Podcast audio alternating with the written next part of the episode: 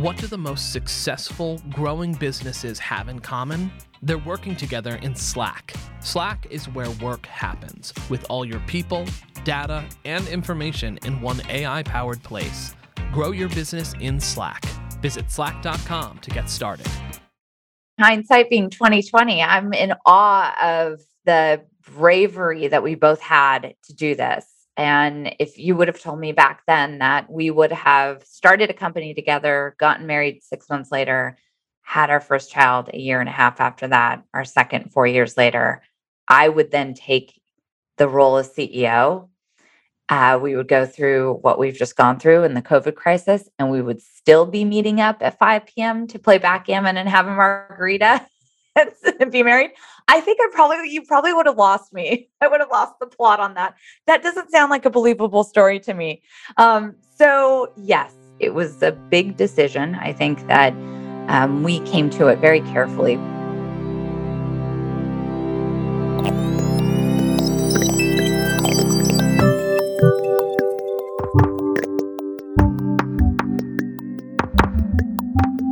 You're listening to What I Know. I'm Christine Lagorio Chafkin. Today's episode Culture at Work, it's complicated. Risk assessment, emergency preparedness, contingency planning. Call it what you like. Most businesses have strategies for future proofing their operation. But for the company whose CEO is my guest today, there was no tabletop projection of risk or disaster scenario that included the one thing that could completely crush her business a crisis in which humans worldwide could no longer gather for events. Of course, that happened. And for Eventbrite's co founder and CEO, Julia Hartz, it sunk in clear as day, right as the pandemic was declared, that the precise scenario they hadn't foreseen could completely halt event ticket sales online. And Eventbrite had had this one business model since it launched in 2006 in San Francisco. Hartz took her company public 12 years later, and it had grown to nearly 1,000 employees when the pandemic hit.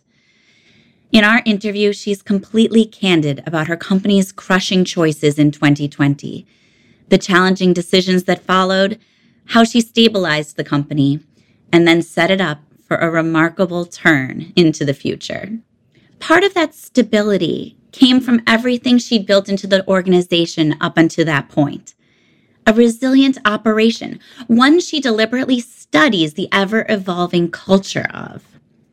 Over the years, she has herself developed an unusually nuanced and complex view of how leaders can nurture their company's culture, including what parts of it they cannot control, and how it can even be grown in the toughest times for actual human connection. Before Eventbrite became a global force for bringing people together, Julia was working in Hollywood and media and became fascinated with that concept. I think that in hindsight, I've been able to identify some of the early indicators. But to be honest, I wasn't a kid who grew up, you know, with a lemonade stand. I wasn't always trying to create businesses. I was really focused um, dancer growing up, uh, ballerina and, and other forms of dance, and uh, and I also was always focused on growing and learning, and you know had a job at 14 and internships and multiple jobs throughout my college career, and so I was always just focused on the next step. But in hindsight, I realize now that the greatest indicator that I would make a great entrepreneur was that I loved to learn by doing. I really didn't like to sit in a classroom and I loved to you know get real experience whether it was through early jobs in my teenage years or it was most notably internships throughout my college years that allowed me to effectively through real life experiences and work deduce what I wanted to focus on post grad. Yeah, you didn't have that kind of classic path, or that I guess I should say kind of new classic path of going to Harvard Business School and then starting a company, you know, straight away. You you actually did continue to learn by doing, by having a series of of jobs um, after school. Can you tell me about your career path and what it how it kind of shaped up through those years? Sure. I mean, I would say that I would concur that I didn't have a classic path, and maybe even the new path is marked by you know dropping out of college or uh, or starting a, a, company, you know, out of your first job uh, in tech. My path was into television development, and I knew that I loved uh, evoking emotion and energy in audiences through my own performing career, you know, early in my life. And I was really motivated by the creation process that was happening, particularly in cable TV.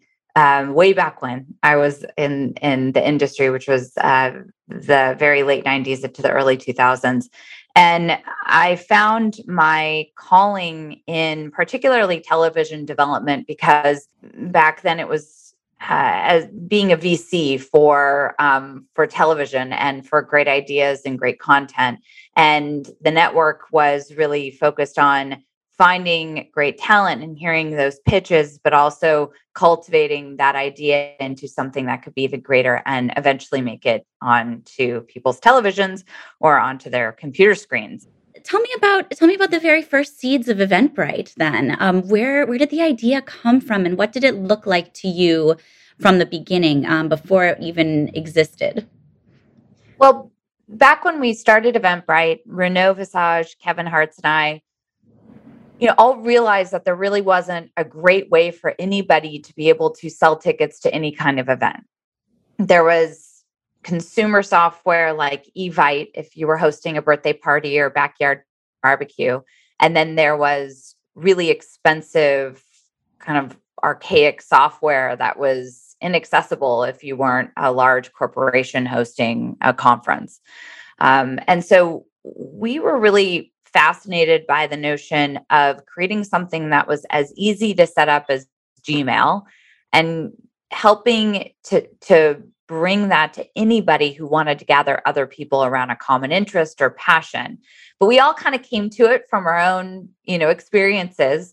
And i came to it from the fascination of live experiences. I had worked on researching a docu-series project at fx that was around uh, fandoms and you know traveling around the country and going to these different conventions that were so niche uh, you, oftentimes I didn't even know any of the backstory of the of the passion that was being celebrated in these in these different conventions, like Klingon conventions and some really kind of far out things. But feeling that palpable energy of people who prior to the event we were strangers and now we're coming together as, as this vibrant community just time and time again it really stuck with me and i became kind of obsessed about live experiences and about that as the media format that could actually disrupt uh, sitting at home and sitting on your couch and, and watching television. Kevin came to it from a uh, longer career in building micro transactional platforms. He was a seed investor in PayPal and went on to develop a few ideas built on the PayPal API. One of them, Xoom, X O O M, uh, is a money remittance platform for immigrants to send money back to their families better, faster, cheaper than the incumbents. So he was uh, very passionate about this idea of democratization, making something easy and accessible for everybody using technology. And Renaud, as an engineer, obviously was fascinated about this idea of building something that was completely self service at scale. And also, his backstory is he is an incredible professional photographer. And I think that his passion being able to be you know delivered to audiences and he could teach a skill as profit that idea really resonated with him and the idea of empowering entrepreneurs to create their own businesses this is prior to what we now know as the creator economy but that idea of passion turning to profession or profit was something that was really early on um, a, a very exciting vision for us. Yeah, so so Renaud came to it with this passion for the arts. You came to it with a passion for the arts. Um, I'm curious about Kevin and whether you had any hesitance in in the idea of working with him. well, so uh, you know, again, hindsight being 2020, I'm in awe of the bravery that we both had to do this. And if you would have told me back then that we would have started a company together, gotten married six months later, had our first child a year and a half after that, our second four years later, I would then take the role as CEO. Uh, we would go through what we've just gone through in the COVID crisis, and we would still be meeting up at 5 p.m. to play backgammon and have a margarita and be married. I think I probably, you probably would have lost me. I would have lost the plot on that. That doesn't sound like a believable story to me. Um, so, yes, it was a big decision. I think that um, we came to it very carefully. We weren't rash about it, but also I think that at 25, I was a bit naive about what life would entail. And we always had the prioritization of what came first. We were engaged when we started Eventbrite, so we knew we'd be building a life in parallel, and we always knew that that life and eventually, you know, our marriage and eventually our our children would have to come first, and we would have to always be prepared to make hard decisions if that part of our life was suffering because we were building a company together. But I think the thing that people don't always realize is when you start a company, you don't know if it's going to become a viable business and then a big company. And so we just put one foot in front of the other and took it month by month. And we bootstrapped the company. We spent less than a quarter of a million dollars in the first two years of building and scaling Eventbrite, the platform. And, you know, I think that really helped sow the seeds of this idea that this really it was uh, you know a labor of love and somewhat of a family business. I think Renaud is really the bravest person in this story. Um, and you know we always found it to be a privilege to be able to work together. We love it. And so we were very careful about making sure that that never became the issue that's fantastic. And I want to talk to you more about that. Um, but first, tell me a little more about those first two years. So you had, over the course of it, spent less than a quarter of a million dollars, you said. Was there a, a moment during that two years that you thought, this is not going to work? Or did come that moment where you thought, this is definitely working? Like, what was that progression there? Well, the moment that I knew it would work was when we had originally rolled Eventbrite out to a small group of uh, tech bloggers who were host, starting to host paid meetups alongside their the content that they were producing. Folks like Michael Arrington before TechCrunch Disrupt became a huge juggernaut of a of a conference, uh, and that was a great first group of customers because they were incredibly critical of our product and helped us you know continue to build features and think about how we can make it even more intuitive and easy to use. The day that i realized we might actually build something of significance was when we realized that people were using it on the east coast for speed dating events. This kind of dates the founding of eventbrite this is like the second coming of speed dating before the third coming of yeah speed dating. Um, and, I remember. yeah, and uh, and I'll never forget. It was red carpet speed dating was the was the customer that I was I was focusing on. So I was all things people. Kevin was all things product, and Renaud did everything to make it all come together and happen through engineering and, and software development. But seeing that we had this real time ticket monitor map that was super hacked together in Kludgy, but it was lighting up on the East Coast all of a sudden. And it was around these different types of events, totally different than than tech meetups. I mean, I'm sure you could draw some hilarious. That's when it started to feel like, oh wow, this is not just something that we're building for our backyard. This is something that's happening across the country and starting to be organically adopted. And very soon after that, Eventbrite started lighting up globally because we also built the original Eventbrite on the PayPal plat- on the PayPal API, which allowed us to uh, sell tickets in like 110 countries. So it just started to slowly build. The question for us for a long time was were we being too horizontally focused, meaning not focusing on a certain kind of event or a certain region? And would that ultimately end up, you know, getting in our way, that lack of focus? And it was actually taking the contrarian view that allowed Eventbrite to grow so big in a very organic manner. Um, the second thing we did wrong was start the company together as a couple, right? That's, that was a no no back in, in 2005. Um, and the third thing we did wrong was start the company with a founder who wasn't living in the same country as us, which also is hilarious to think about these days. These but, days, it looks like you're just doing everything right. yeah, there you go.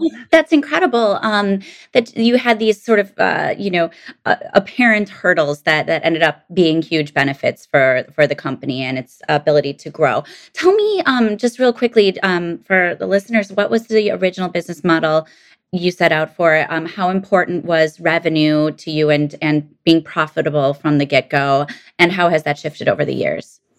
Well, both the mission and the business model have been battle tested and have stood the test of time. So, you know, that's one thing that consistently strikes me as pretty unique. We've never needed to pivot. And I think everlasting models are interesting because they're rooted in simplicity.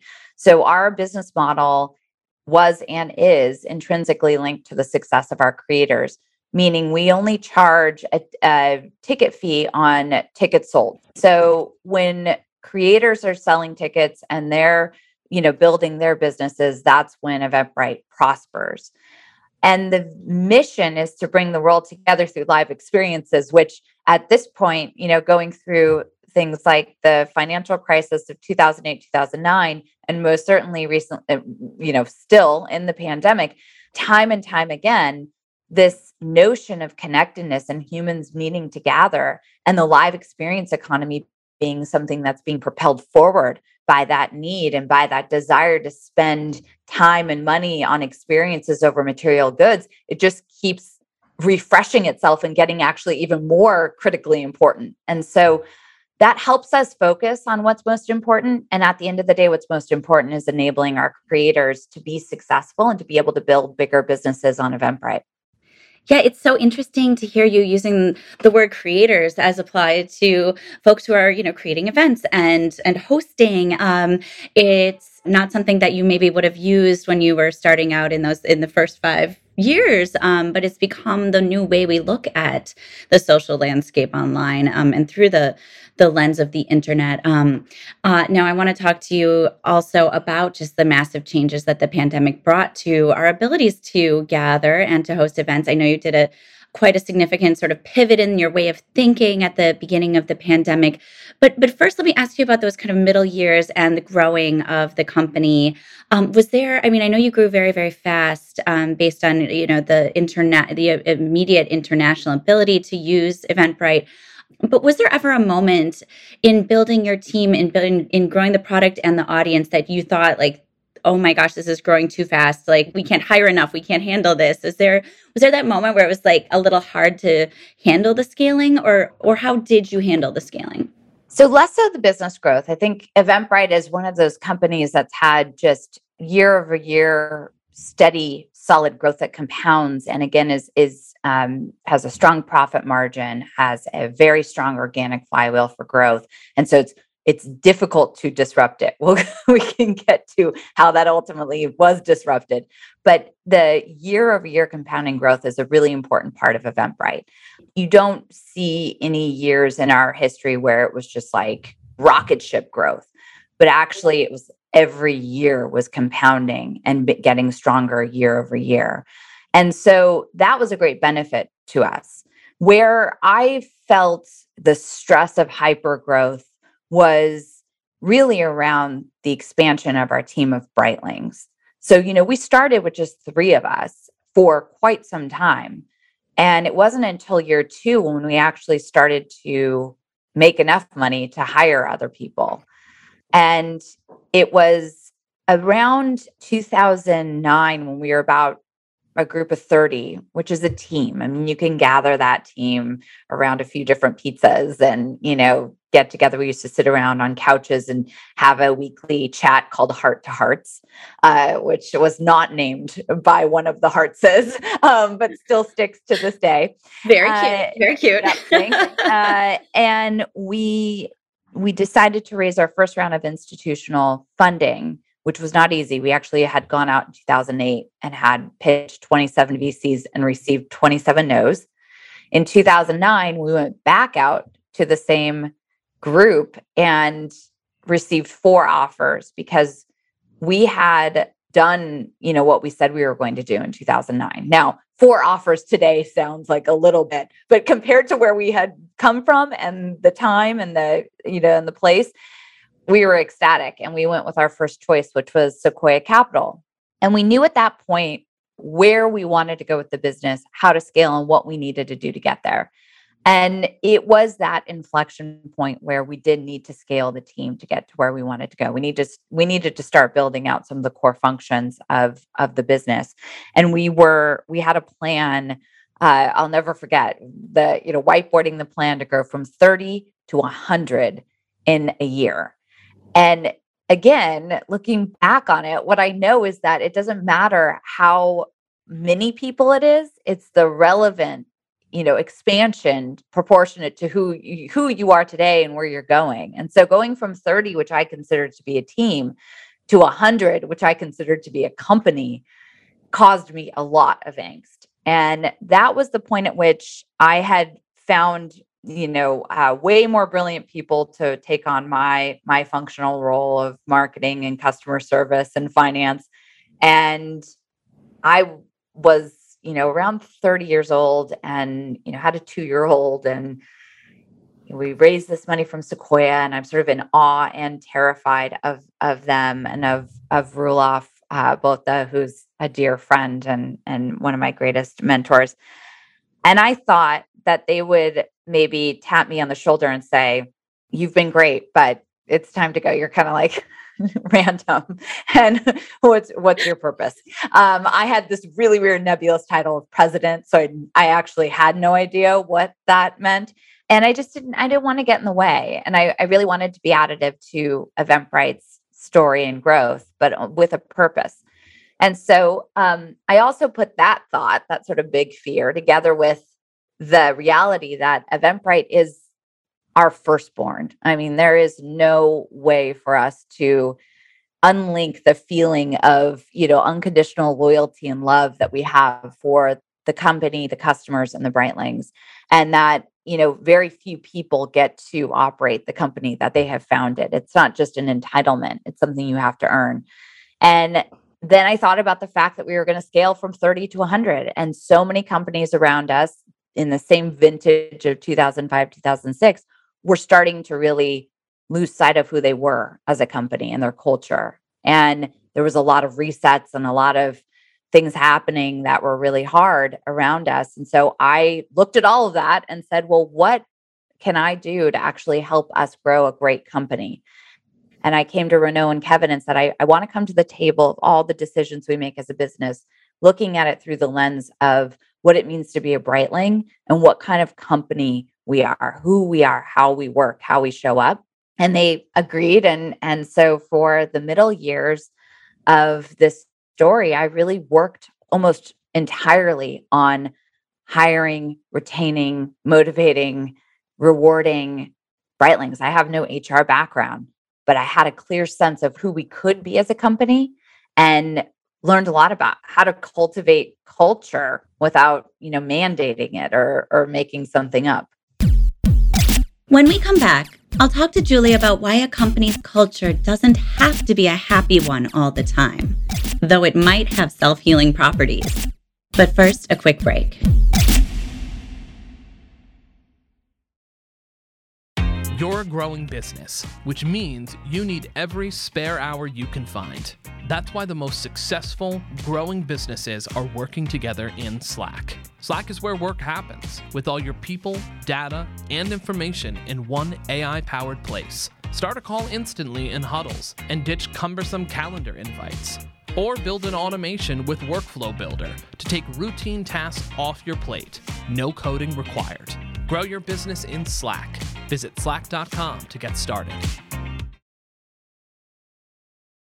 Back then, there wasn't culture wasn't such a buzzword, right? It wasn't something that there was a, a, a playbook for, an instruction manual for.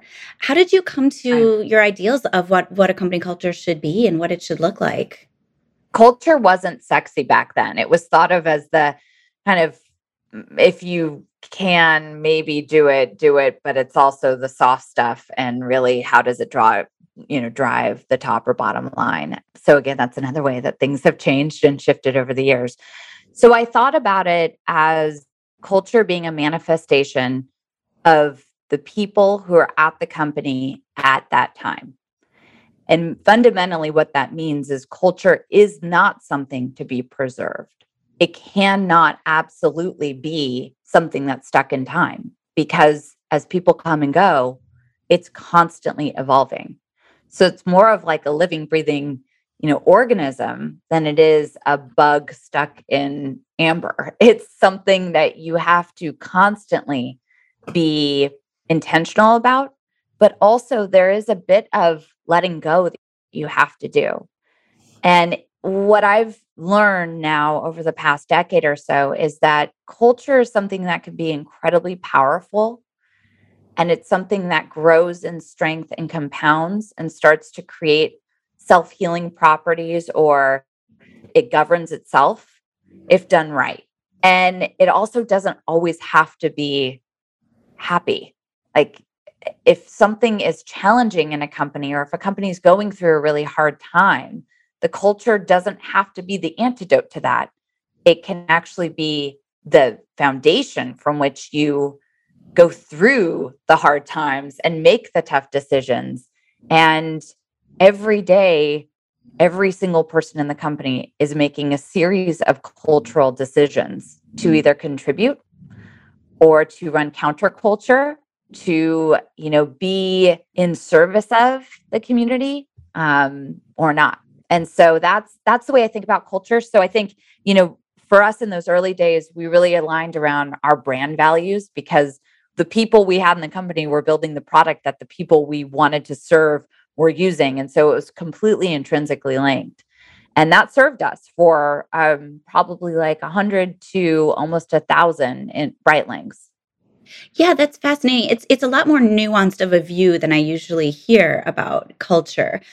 In your view and and in the role you had during that time, what were some ways that you actually could nudge the culture or or amplify what was happening naturally amongst your team members? Um, any advice for other founders on how to hire right, how to how to conceive of that culture? Um, I think your description was fantastic, but but uh, I'd love a little more about the kind of the day to day and how to actually nurture it.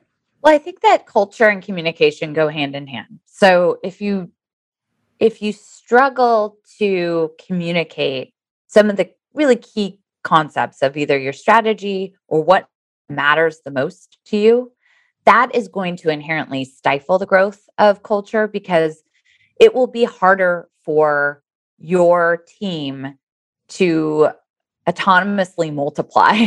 like you you know, in the early days I would meet with every final candidate and that was such a luxury that I inherently knew would be somewhat short-lived. I think I was able to make it to about 250 or 300 Brightlings. So I knew each Brightling as they joined the company. And I had a familiarity with them. And I would go around our office when we were all were in San Francisco and I would say hi the person's first name. And if I couldn't say their first name as we're passing in the hallway or in the bathroom or in the kitchen, I would inter- reintroduce myself and be kind of shameless about it. And um, I met so many not Brightlings that way. you know, anybody who's in the office, I'm like introducing myself to, but like that's one kind of funny thing about it where familiarity is something that's earned, it's a privilege, it's not an obligation. And so to me, building a company where there is familiarity and where people feel that and can see and experience that everybody from the CEO to the leadership team to people who've just started in their careers care about one another, that's incredibly sacred to us as a company. And it's something that you feel almost immediately. There's been a lot written and a lot analyzed around culture. I think we've tried to create a formula.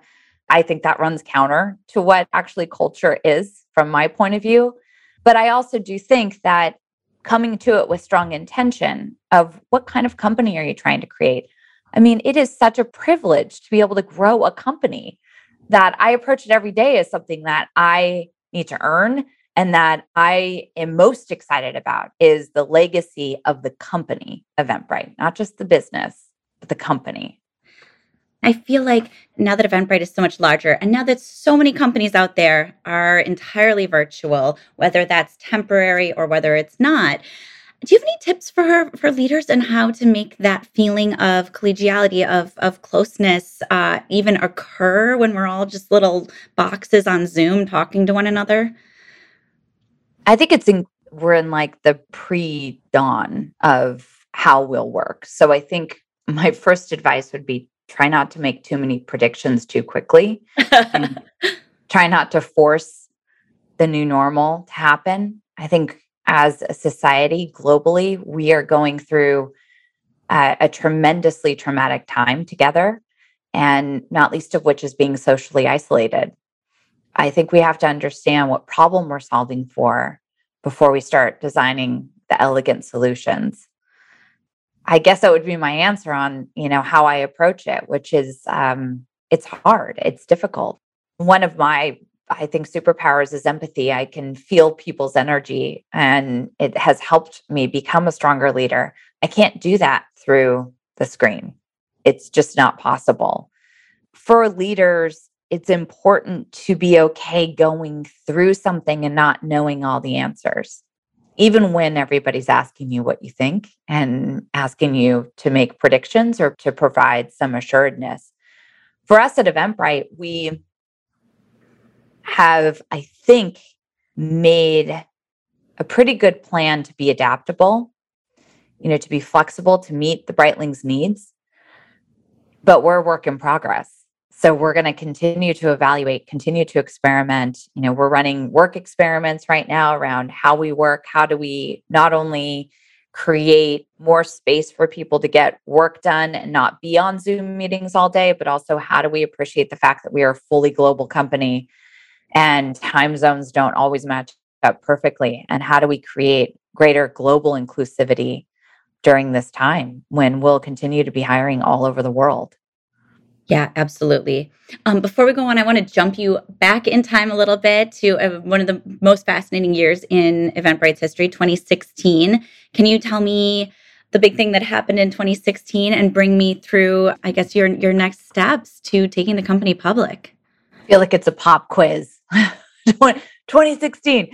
Um, I stepped into the CEO role in 2016 and it was not exciting. to be honest, it was. Oh, um, you know, I think it was scary and kind of surreal for me uh, as a first time CEO. And anyone who says any different is lying. So I did, though, have the benefit of having incredible mentors. I mentioned Roelof, another one, Sean Moriarty, uh, Lorrie Norrington, Katherine August-deWilde. I had these types of people around me and on the board who not only saw the opportunity in me, but also were ready and willing to be that supporting cast behind me to say, hey, you can do this and kind of push me forward. Um, again, I don't think founders should be entitled to run their companies because I think being a CEO and being a founder are two very, very different roles. I think it's a really huge benefit for a company when a founder can adapt into the CEO role and also continue to bring forth the vision and the oh gosh, the like resilience and steadfastness that a founder brings. So even when I feel like we are walking through a desert, I know that I'm not going to be the one to stop. Right. So it's she who stays in it the longest wins for me. And that has been one part of how I've looked at this role. The other is that I learn something new every day. I mean, talk about learning by doing. This has been the most accelerated learning of my life. And I'm so grateful for it. And the minute I feel like I've just got something perfected, I, I get humbled again over and over and over again, several times a day, usually, but also just broadening my perspective and thinking about leadership and what the company needs daily is just like the fuel that keeps me going.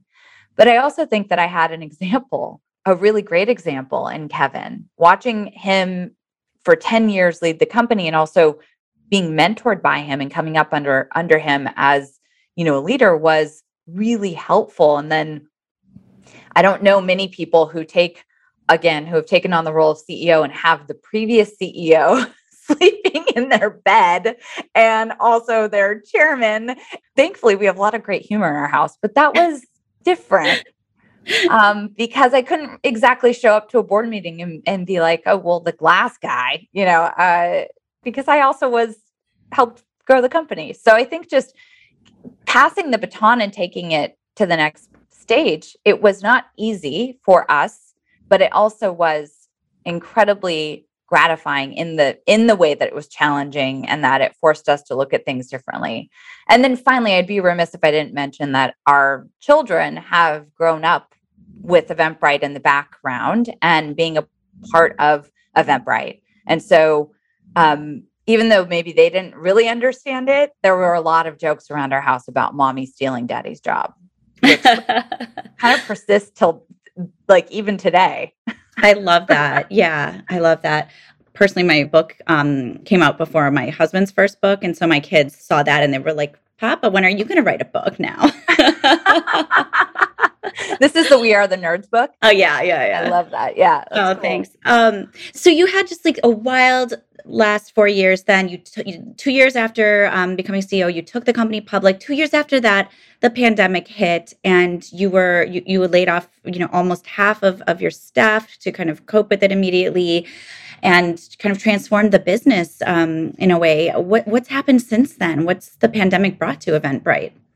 In short what i learned through that really harrowing journey and and really sad time was that you have two options when you're faced with something that could be the death of a company which by the way let's just step back for a minute. Nowhere in the tabletop exercises around disaster planning did you know anybody contemplate gathering not being possible right? I mean there were a lot of different things that we thought about when we thought about what could go wrong and anyone who says that they were prepared for the pandemic at this scale, I think is also lying.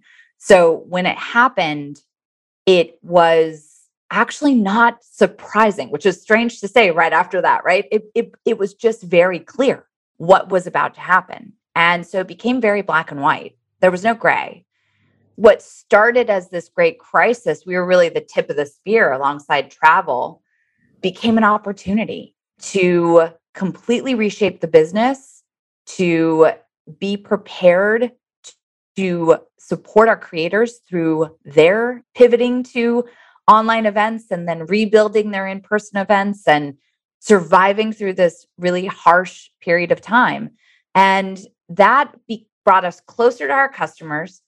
It completely focused our strategy, and everything that we took with us was a necessity. I think that type of event actually can be a great fortunate opportunity for a company. Um, it's not without its incredible sacrifices and hardship, right? So I think it also it also changed us as a company going through something like that. It made us stronger, but it also made us appreciate each other even more. And now when I look at people, you know, just today I was in a company meeting and the three people that were presenting our strategy to the hundreds of new brightlings that we've now you know welcomed into the company in the last year they all had been there. They'd all been through that. They were all there when we when we refined and focused our strategy to focus on a frequent creator which is you know really our core customer and to focus on continuing to scale our self-service product above all else. And it shows because the the resonance and the passion for which they speak about the choices that we've made are really authentic. And i think that everybody will ask themselves where were you during the pandemic? And i think the people that have worked on eventbrite and have built this new chapter have so much to speak about in terms of what they've what they've experienced and what they helped create. And I, i'm so proud of them. So the future of eventbrite is that we are spring loaded for the multiple recoveries that will happen. You know, when we we think day in and day out about creators of live events and consumers of live events and how can we make that match happen faster and how can we help creators spend less time on the kind of technical aspects of selling and promoting their events and be able to spend more time on creating great content. And so as we look forward, we are poised and ready. You know, we've seen these moments, these like incredible moments of reopening and regathering that continue to get stronger and stronger as we go through each cycle of the pandemic. And our creators are super resilient. They're already thinking about, you know, how do they build businesses that both have online events and in-person events and how do we how do they scale that and promote that to new audiences? How do they build into the more global audience they've now acquired through online events while also bringing back unique and local events that are so incredibly important to our community? So we're focused on how do we build those products faster? How do we help be that tailwind? And I think that, you know, as I look forward to the next three years, I think that overall, and this is a, at a global scale, which is breathtaking, people have started appreciating the time that they have in their life more. And they certainly have appreciated being connected and being together, whether it's virtually when we can't be together in person, but most notably when we can be together in person. I mean, I'm sure you have a really indelible memory now of that first gathering you went to when cases had gone down and we could get back together again. These are the things that I think bring us together as community and as people. And so as we look forward, Eventbrite has a mission to help create the antidote to social isolation because this is the next big crisis that we're facing are the mental impacts that have been adversely affecting people as we've all been isolated, especially young people. And so, beyond just our product and profit, really, I think, grasping a new sense of purpose and are really excited to be thinking about how can we help through the mission of gathering people together through live experiences actually and very methodically combat social isolation which i think is again very widespread and has been extremely detrimental. Well, I think that's a very worthwhile mission. And thank you so much for joining me today, Julia. Thank you, Christine.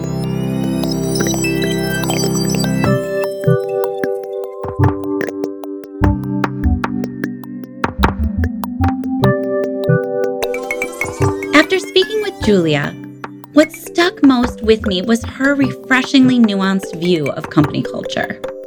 Whatever your company culture is, it's not static, and it's not even in your control most of the time as a leader.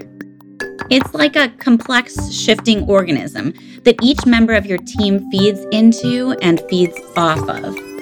And it can't be forced to be pleasant all the time, but it can be resilient and even self healing. I also appreciated that Julia was candid about the company's ongoing challenges and all of our challenges at this moment in time, connecting, if we can call it that, mostly through screens. She said that it's such a hard time for leaders when everyone is asking you to make predictions or provide assurances to not know all the answers, but that that's okay. It's okay to be going through something. But perhaps it's such an uncertain moment, at the cusp of many shifts in business and the world, it's not okay to be inflexible.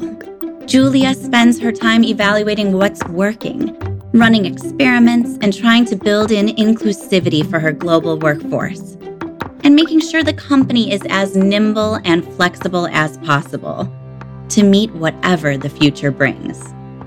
That's something we can all learn from. What I Know is a production of Inc. magazine.